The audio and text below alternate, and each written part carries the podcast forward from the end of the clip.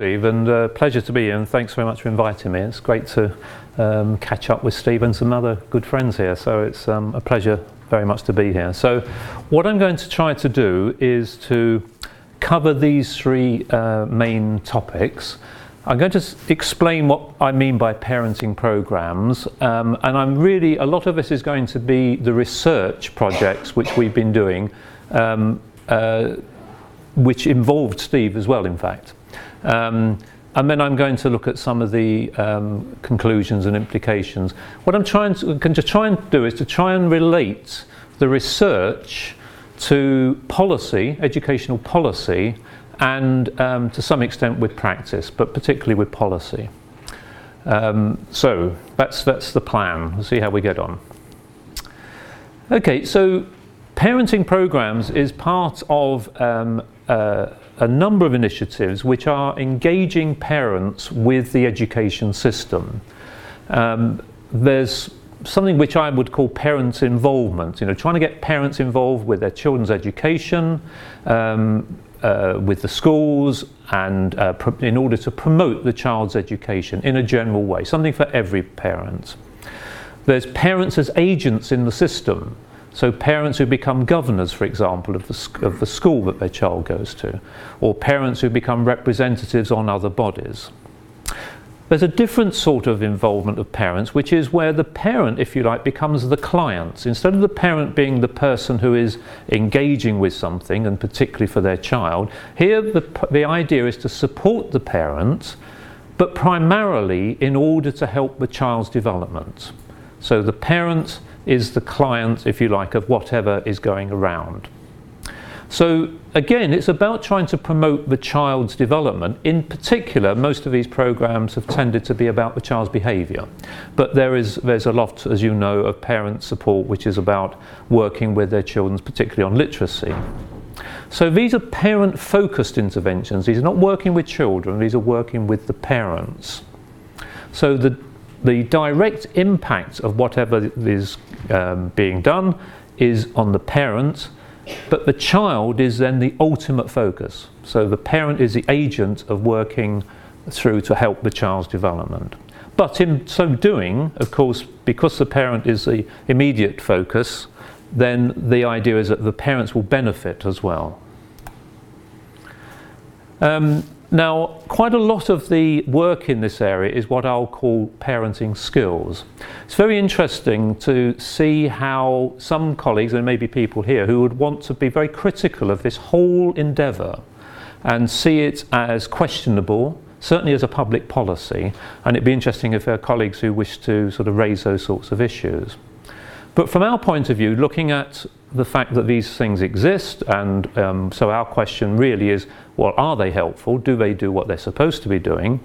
You can have different models. Is it a deficit model, i.e., these are parents who are in some way deficient, they're not good parents, and we want to make them better parents, ideally good parents or very good parents, like we are, those of us who are parents, um, rather than the people that they, you know, we start with. That's a sort of deficit model.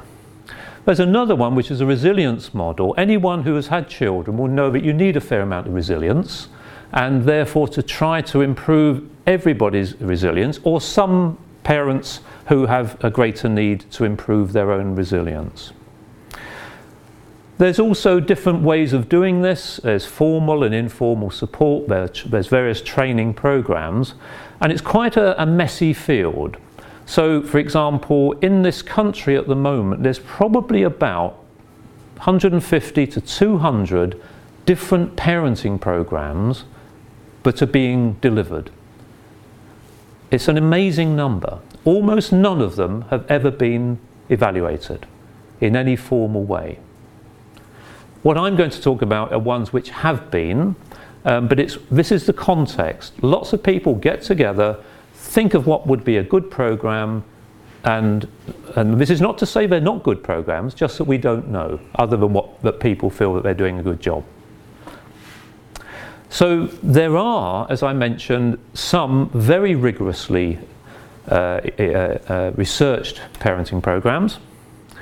They're relatively small in number, and they have very rigorously um, uh, organised training for the people who, are, who become the facilitators, which is the most common term used, I think, for the people who run the, the classes, um, for the parents. Um, and there's probably in this country perhaps up to 10. That might even that might be pushing it a little bit. So big context, lots and lots of parenting programs, local village hall, you know, all sorts of places, and then there's these rigorously um, developed programs, typically from the states, or one of the biggest, which I'll come on to, uh, Triple P, which is developed in Australia.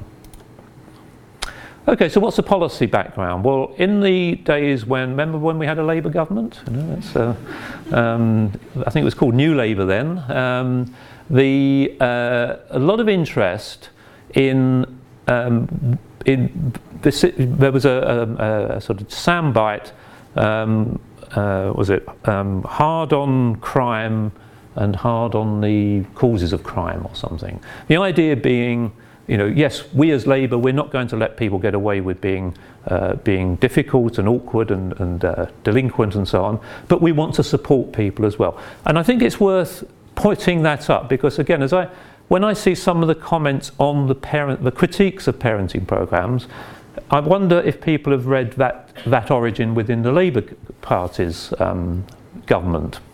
So, three underlying underpinning principles for this um, uh, policy document.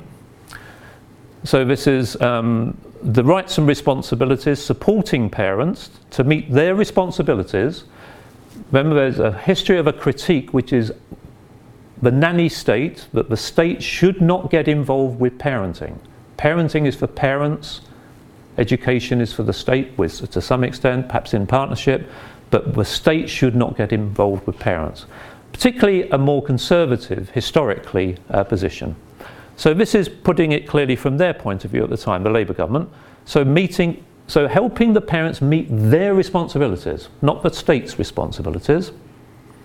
Um, the notion, notion of progressive universalism, in other words, should be available to all, but those who need more support should get more support.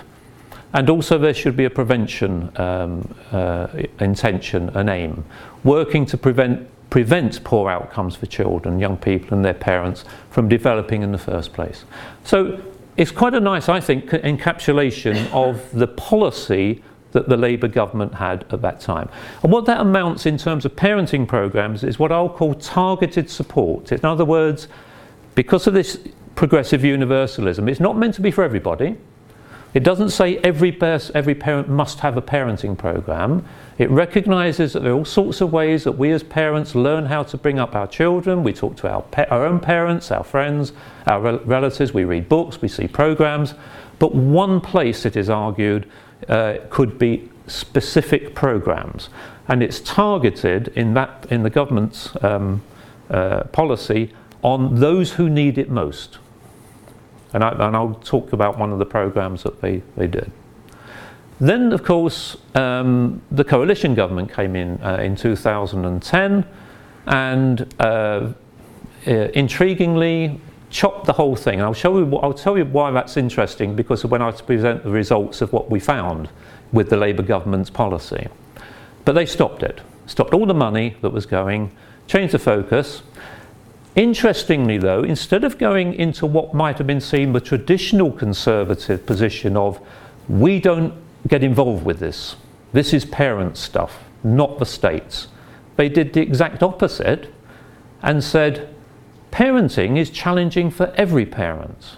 All of us as parents need some support. As I say, can get it from different ways, but we all need it. Therefore, all parents will benefit from some support so they actually went the other way and developed a universal parenting support. The idea that everybody should have something. You know, not forcing people to get it, but that it should be available. So that's in, in political terms quite an intriguing position that came in in 2010. And I'm going to show you in a minute the, uh, the evidence that came out of both of these um, government positions with the programs which they funded. Okay, so as I said, targeted programs typically for parents who have some difficulties with their um, children, um, particularly their, their conduct. Um, some have got um, uh, substantial evidence base, if in the ones I'm going to talk about. And in terms of theoretical background, the ones that are well researched have a very substantial, very carefully developed theoretical background, essentially drawn from social learning theory. Not punitive, developmental, supportive, and um, uh, not only about skills. Relationships are fundamental to those, those parenting programs as well. And again, I think there's sometimes a, uh, a misunderstanding about what the programs are trying to do. They, are, they do have skill training, but it's not only skill training. Okay, so if we're looking at universal, um, different conceptualization, uh, making programs available to all parents, but in the literature, what's a little bit confusing, you'll see people referring to um, a program or in a, in a, study about this being a universal program, but it's obviously aimed only at a subset of the population. What, typically, those again who have some conduct, children, who, parents of children who have conduct problems. But the one that we that was the, the conservative the coalition government developed in this country was not. It was intended to be for everybody um, as I mentioned. So it was not intended to be problem oriented. The targeted tends to be problem oriented, parents who've got some problems. This was meant to be for parents, all of us that are parents. So there's a question of take up. If you have a targeted program, um, you know, you're not looking to, obviously, by definition, to have a take up from everybody. But a universal program, there's a question of, well, what, you, what would you expect a take up to be?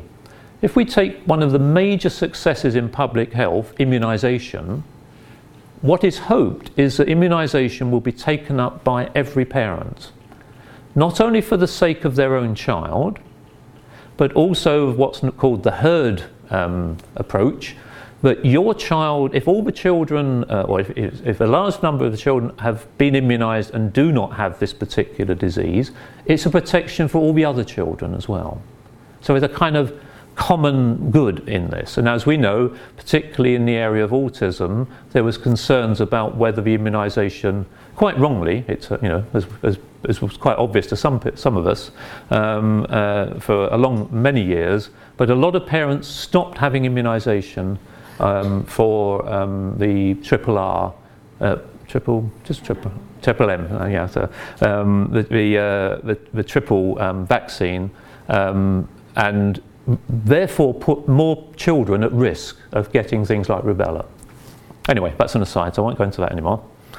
Um, but it does raise the question if it's universal, what do we mean? Do we mean take up or do we mean access? Do we want 100% um, or do we want to make it available to 100% but only expect 50, 20, 80, whatever? to actually take it up because there's all sorts of other things in this case that they could be doing, for example, like reading books, watching TV programs, and so on, but it will help them develop their parenting skills. So, some research um, examples. So, in terms of targeted, I'm going to refer to what we'll call the PEEP, the Parenting Early Intervention Program. This one had a pathfinder with 18 local authorities and then a national rollout. Then the other one, which followed, the, the coalition brought in, was the Can Parent trial.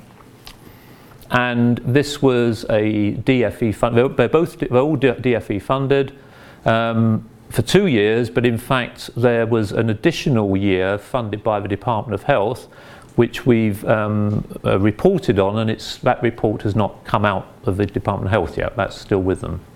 So um, that's another story. But um, Okay, so I'm going to talk about the PEEP. So this is targeted. This is how it started. The government had a large amount of money, millions of pounds, and it started by um, actually it started by um, commissioning a review of parenting programs. Um, and one of the things I want you to, as a sort of an aside here, is to think about this as a policy initiative as, it, as I go through. So the first thing, let's look at the evidence. We'll commission some academics, not us, some other academics, to look at the evidence of parenting programs. They've been advised that these are a good thing, Let's see if that's the case. Let's do it thoroughly.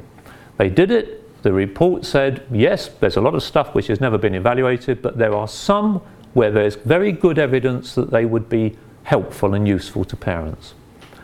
So the, um, the government supported three programs.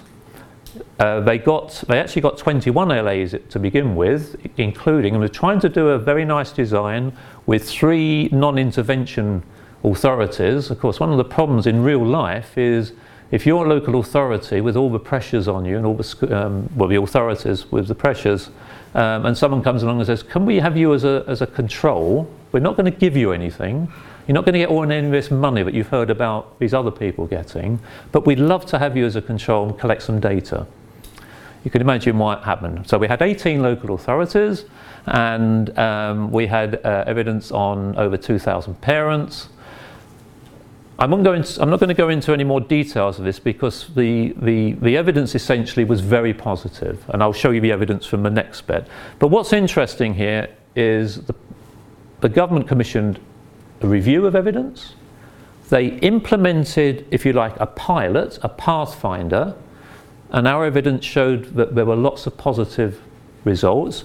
Um, I should say also that these, all these studies that I'm going to refer to are combined method studies. I'm going to focus on objective data, results from you know, measures, but we did a, a vast number of interviews in, and other sort of qualitative um, uh, aspects of research in this as well. So this research evidence from our um, evaluation of the Pathfinder was very positive. So what did the government do? They said, oh, okay, right, we'll now roll it out across the whole of the country. Every local authority will get money to implement uh, these uh, programs. However, we said you can't justify only doing it for these programs because there are other programs that have good evidence, in our view, and therefore the government said, okay, fair enough, and they, they set up a system of, of um, accrediting some others. So in fact, in the in the, the next stage, which I'll call the parent the PEEP still, but it was a parenting early intervention program rather than Pathfinder. There were five major programs, but there were actually three others that were also we had some uh, much less uh, data on. In fact, most of our data in the in the national rollout was on four of the programs for a sort of a slightly odd reason, um, but I w- I won't go into that unless people ask me later. Okay, so what we're looking at is the impact on the parents of this. I mean, it's a group training, so parents go into troops, meant to be about 10 parents at a time. Some were smaller, some going up about 12, 13, but that kind of number. And we also um, uh, looked at the basically the, the sort of basic design of a pre-post, given parents measures at the beginning of the program, after the class is finished, and then we followed them up a year later to see what, what the position was then. Interestingly, the, the, the DFE wasn't at all interested in the relative effects of the different programs. And we said to them, you know, we'll do some analyses. We can look at how the different programs fare. And they said, well, we don't really want that. I said, well, you know, surely that's an obvious thing. In public policy, if you've got one program which is great and one program which is rubbish, that's an important issue, isn't it? anyway, we did it anyway. So, um, so you're going to get those. Um, I'll mention some of that. We also had some cost effectiveness. Um, uh, we, we included that as well.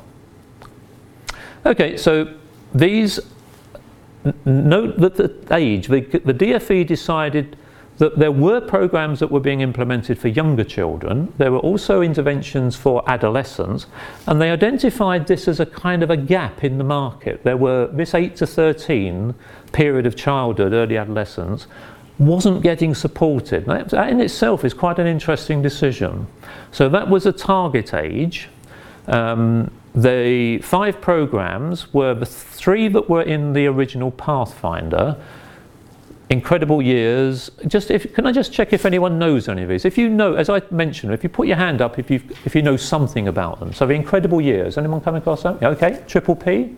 Yeah and strengthening families, strengthening communities. Yeah, not so many. All right.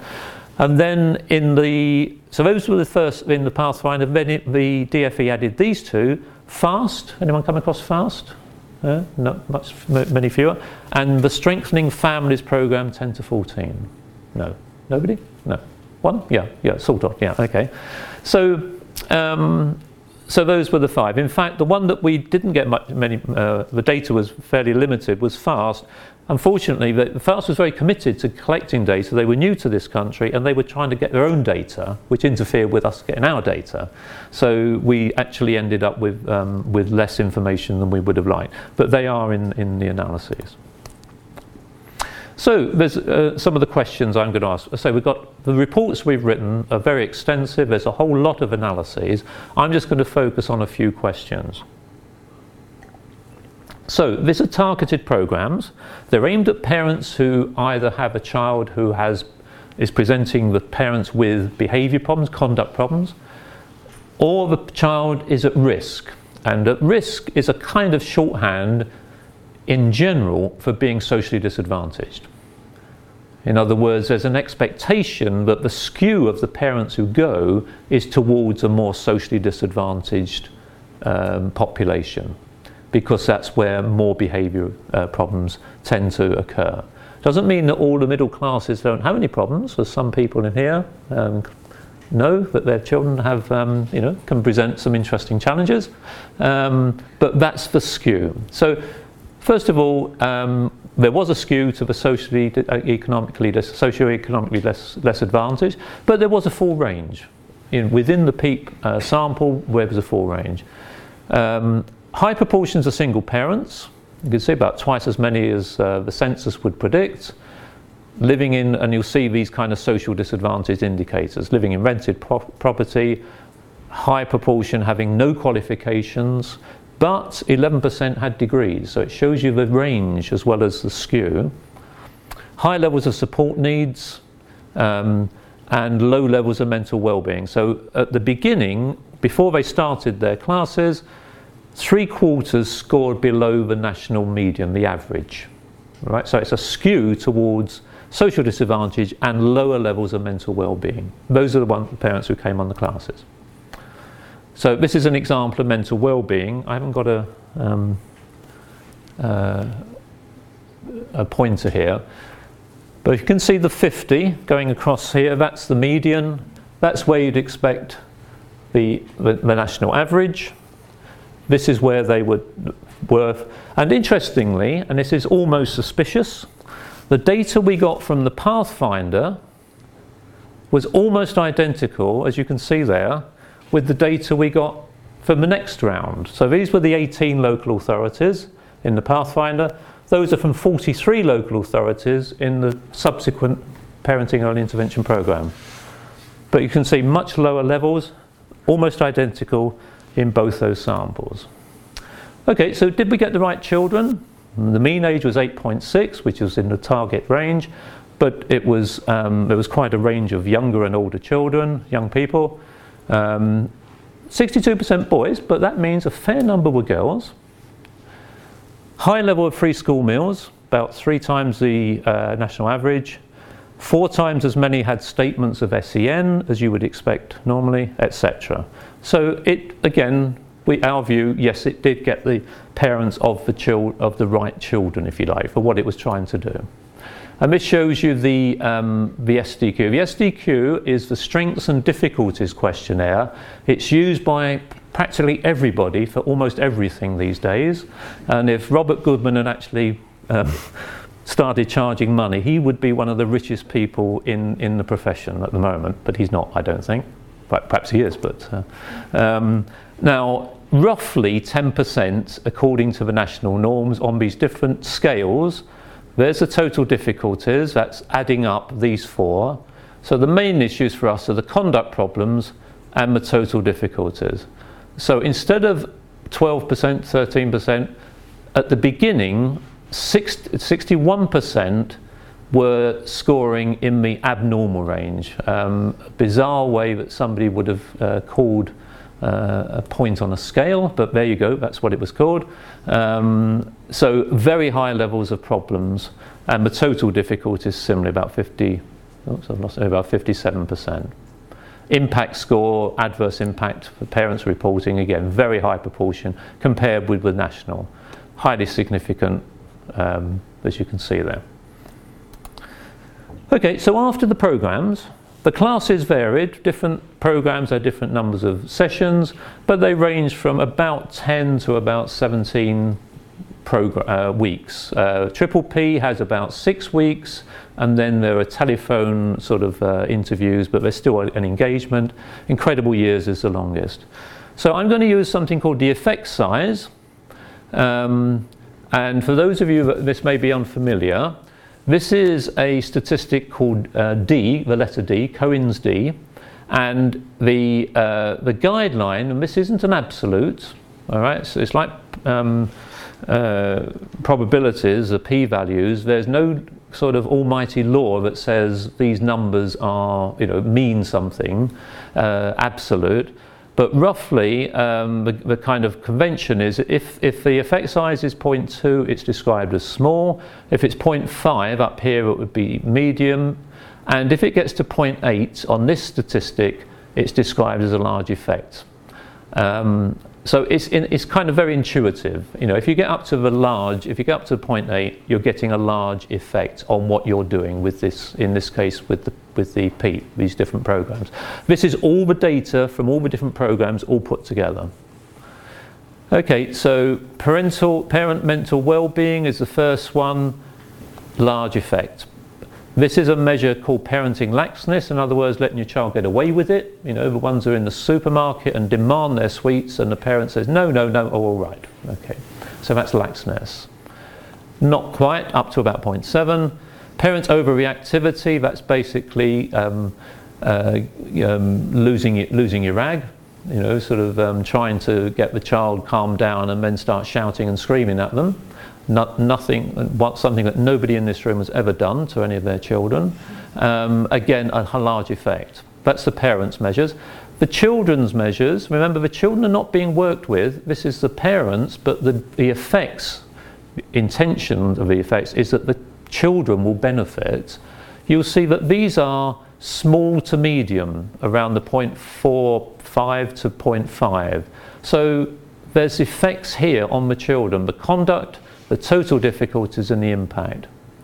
So these are the data from the second study, which had about 6,000 parents in the total study, over 3,000 parents we had pre-post data.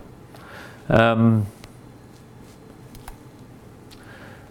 also, when we followed those up a year later, the effects uh, were almost as good the, there was a bit of a drop off, but there were still highly significant differences between the pre-data and the one-year follow-up.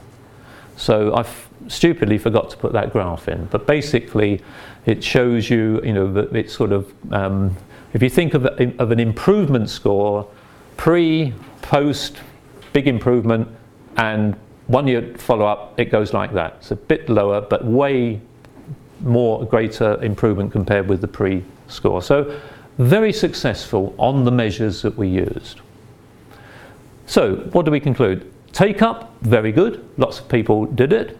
However, tremendous variation between local authorities, from some that had over 700 parents to others that had less than about 30 or 40, at least ones that we got data from. Were they popular? So one of the concerns is that the critiques of this approach is that parents will feel stigmatized or dragooned into having their parenting program. You know, they're being forced into it because they are bad parents. This was very rarely the case. Most of the, almost all these parents were invited or told and suggested. You know, it was that kind of referral in. And when we asked them what they thought about the course, we had a 10 item measure. Over 90 on, on all the measure on all the items, over 90 percent um, were, were positive. So, from our research, these are not um, programs which parents resent. They actually enjoy, and the interviews, extensive interviews, um, gave their reasons for this.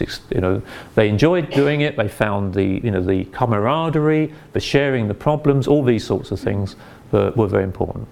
Were they effective?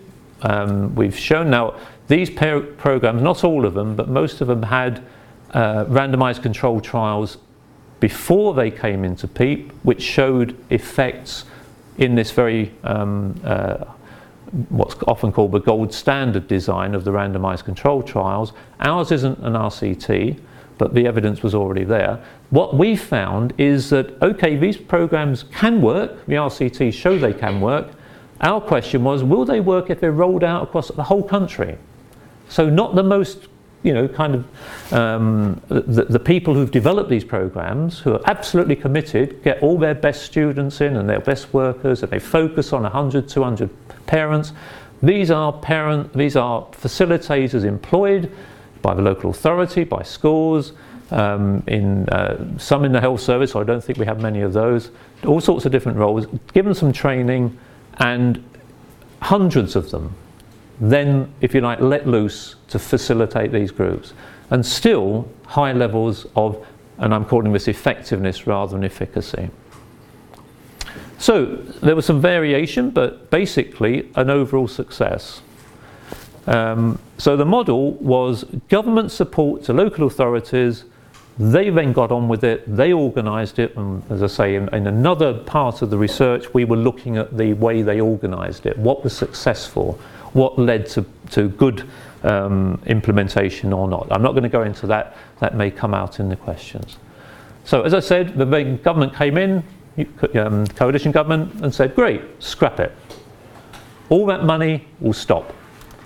We're going to do something else. And David Cameron was at the forefront. David Cameron, as the Prime Minister, was very committed to this, uh, which sent people in the DFE round in a bit of a tiz at times, um, and he launched it. It was, you know, it had to fit in with his with his timetable to be launched. So that shows you the, the level of political commitment, but also the fact that a conservative prime minister was actually leading on parenting programs organised ultimately by the state. Okay, so um, why did they change it? Well, this was some of the reasons. Concerns that the targeted programs, which PEEP was, were problem oriented, which is indeed what they were, and a strong belief that those were stigmatizing. Now, at the time when this was when we were discussing and, and were appointed to carry out this research, I said, we don't find any evidence for stigmatization. There can be if you do it badly, but normally, what we find is that if the programs are being run properly, they talk to parents and they explain why the parents might go. No parents being forced to go in this. Therefore, um, uh, that we don't find stigma. And so that was something we wanted to find out in this study. Had we got, a, you know, had we got it wrong somewhere?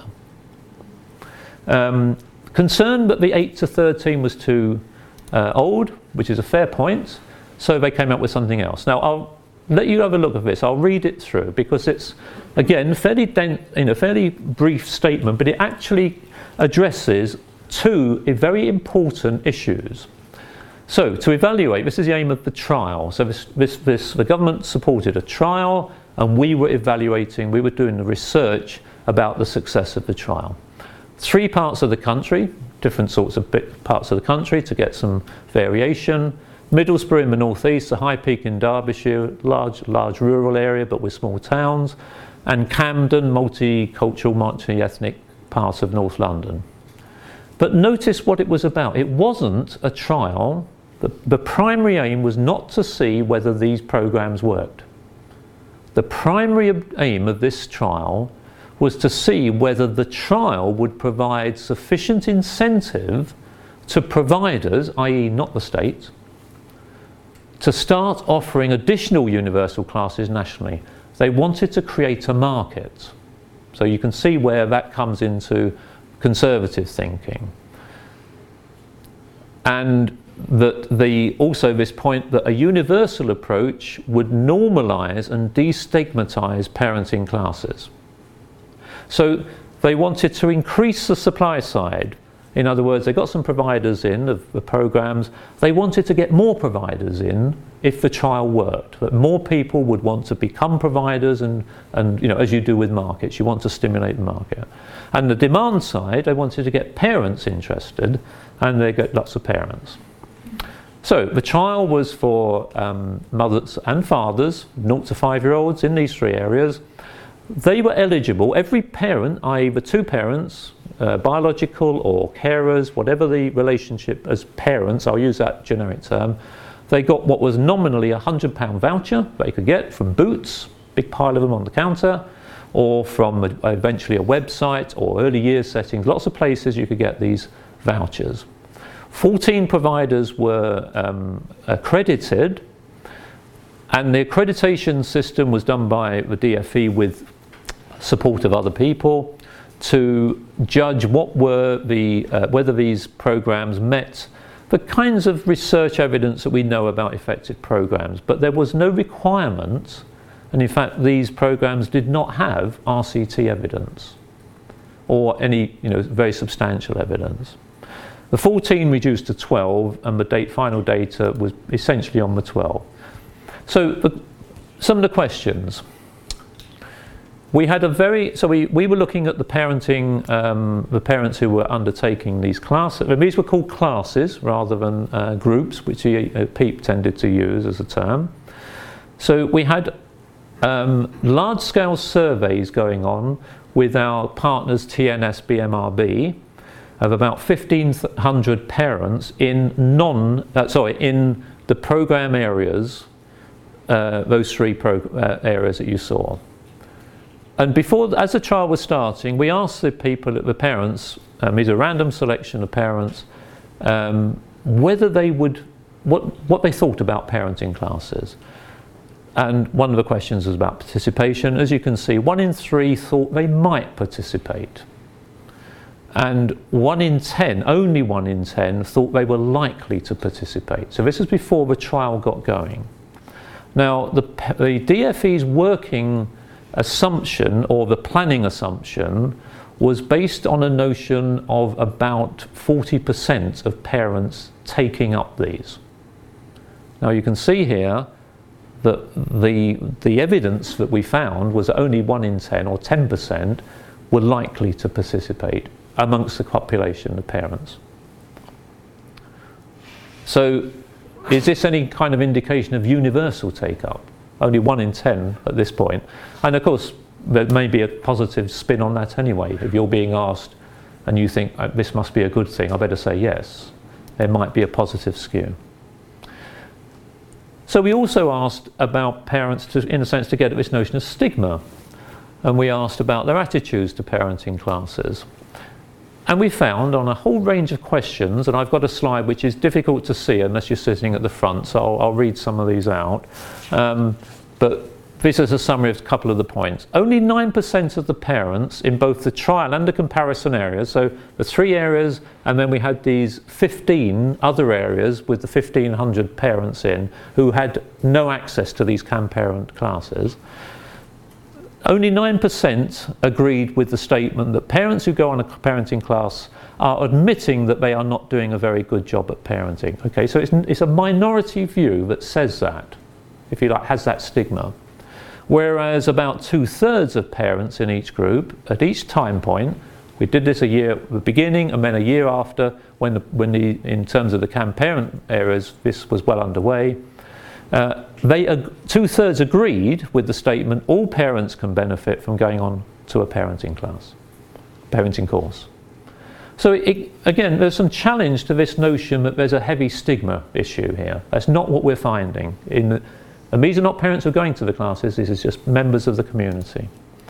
Now, this, this is just a list of things which go from very high. So you've got, as you've seen, uh, some positive and some negatively orientated statements. So this one, uh, in terms of the classes, they would teach me useful new parenting skills and tips. And 64% agreed with that, so it's a positive statement. It will be a good chance to talk about things with other parents going to these classes. 62% said that. Build my confidence as a parent. 52%. You can see these quite high proportions of parents who are giving positive comments from the community about classes. If you come down here, um, be too expensive for me, only 10% thought that. Make other people think that I'm not a good parent, if you like, a pretty strong stigma kind of statement, only 10% of the, pe- of the parents thought that. And there's some more data there that you can uh, see, and all this is obviously is available. Okay, so what about ret- recruitment and retention? Because it's not only a question of who you recruit, it's whether you hold on to them.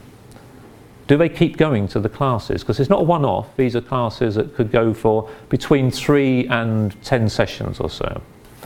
So, about 3,000 parents enrolled, which was 6% roughly of the 50,000 eligible parents, 15% of the planning assumption estimate of the DFE. So, a much lower level of recruitment than the DFE was planning for. And when I say planning, the point was that they had to persuade the Treasury, because these were vouchers and you don't know who's going to take them up. So you have to get the Treasury to have say, well, here's a pot of money, so that when these vouchers get cashed by the providers, there's enough money in the pot to pay the providers. So they had to estimate what they thought was going to be the take up.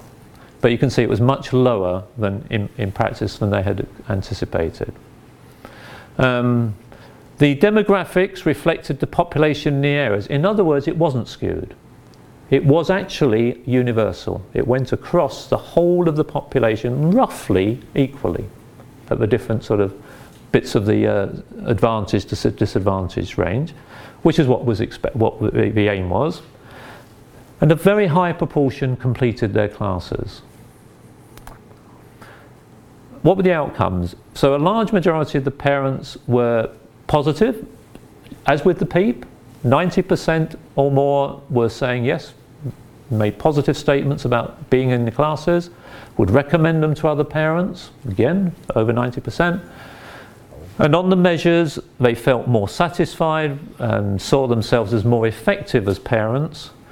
Um, but when you just looked at the pre and the post, within the parents who went on the classes, there was not a significant um, reduction in parenting stress. We had a measure called the Parenting Daily Hassles Scale, uh, American, you probably realise, um, and it wasn't significant as a pre post um, uh, within the group itself that had gone. They had higher levels of mental well being at, the um, at the end than they had at the beginning, that had improved, and they also reported that their course had made positive differences at home. Now, we also compared the, in a more sort of you know, rigorous design, if you like, the people who had gone on the classes with the people from this population of non involved parents in the community to look at the way the measures worked. And here we did actually find that there were relatively higher levels of um, uh, on these measures and for parenting stress. And what was interesting here, what um, I was trying to think whether I've ever seen this reported quite like this, and when you see the results of RCTs, what had happened here was that the parents, if you remember, the, there wasn't a, a significant improvement within the CANparent group. What had happened was that the parents who were not going to the classes got higher levels of stress. So the difference between the CANparent people who'd gone on classes had, had increased, the difference, so there was a significant difference, not so much because the parents in the classes had got a lot better, in, or you know, their stress had reduced a lot, but because stress in the rest of the community was increasing. In other words, the kind of um, the secular trend as the kids were getting a bit older was that parents were getting more stressed. But the classes were seemed to be doing something to kind of limit that. Now that's an interesting finding which I've never seen reported before. So that would be one to, to kind of um, you know, consider and to have more data on. This is just gives you more data. The red ones are the, are the effect sizes.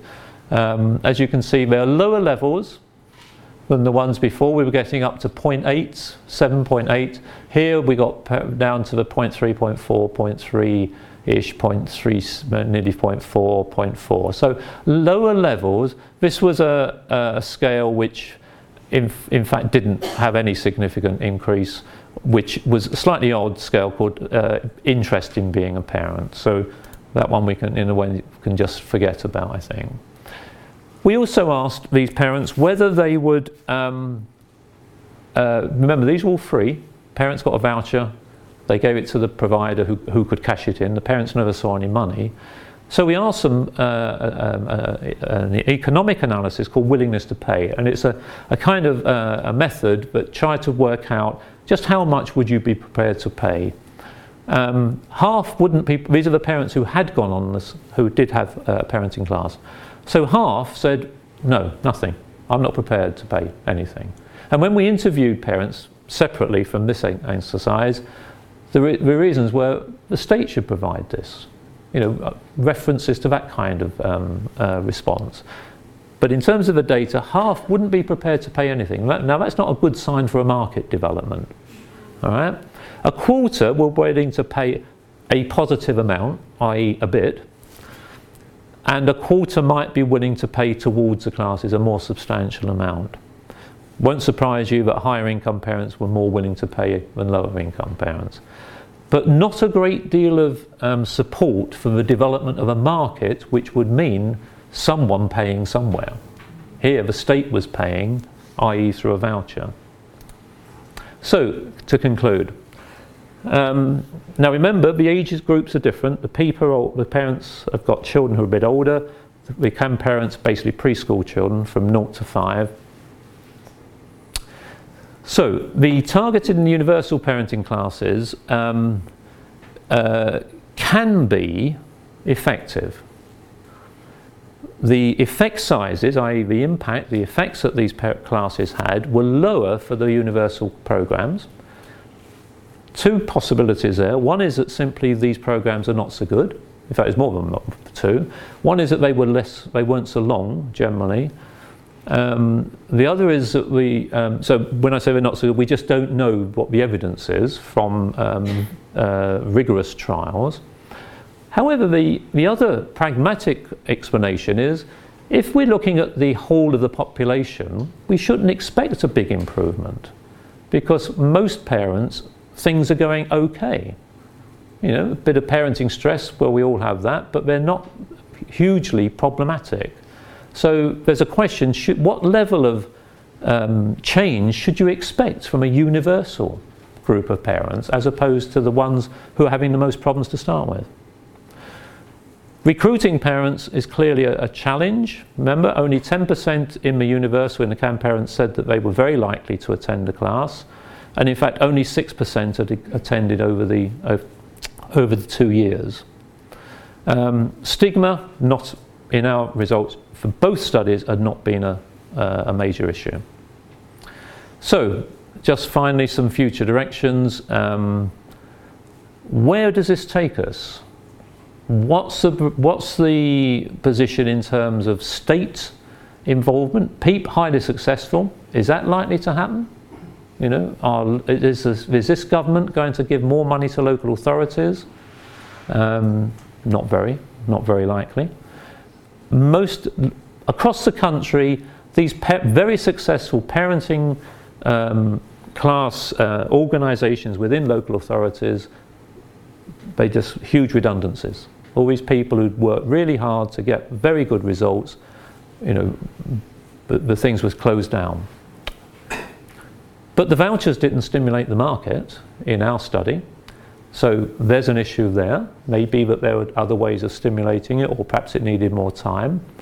Um, I got some fascinating results from the third year, which the Department of Health funded, which I'm afraid I can't share with you. Um, so you'll have to wait for those. Um, but that will give you a very interesting take, uh, even more interesting take on the use of vouchers. Um, so sorry I can't uh, say more.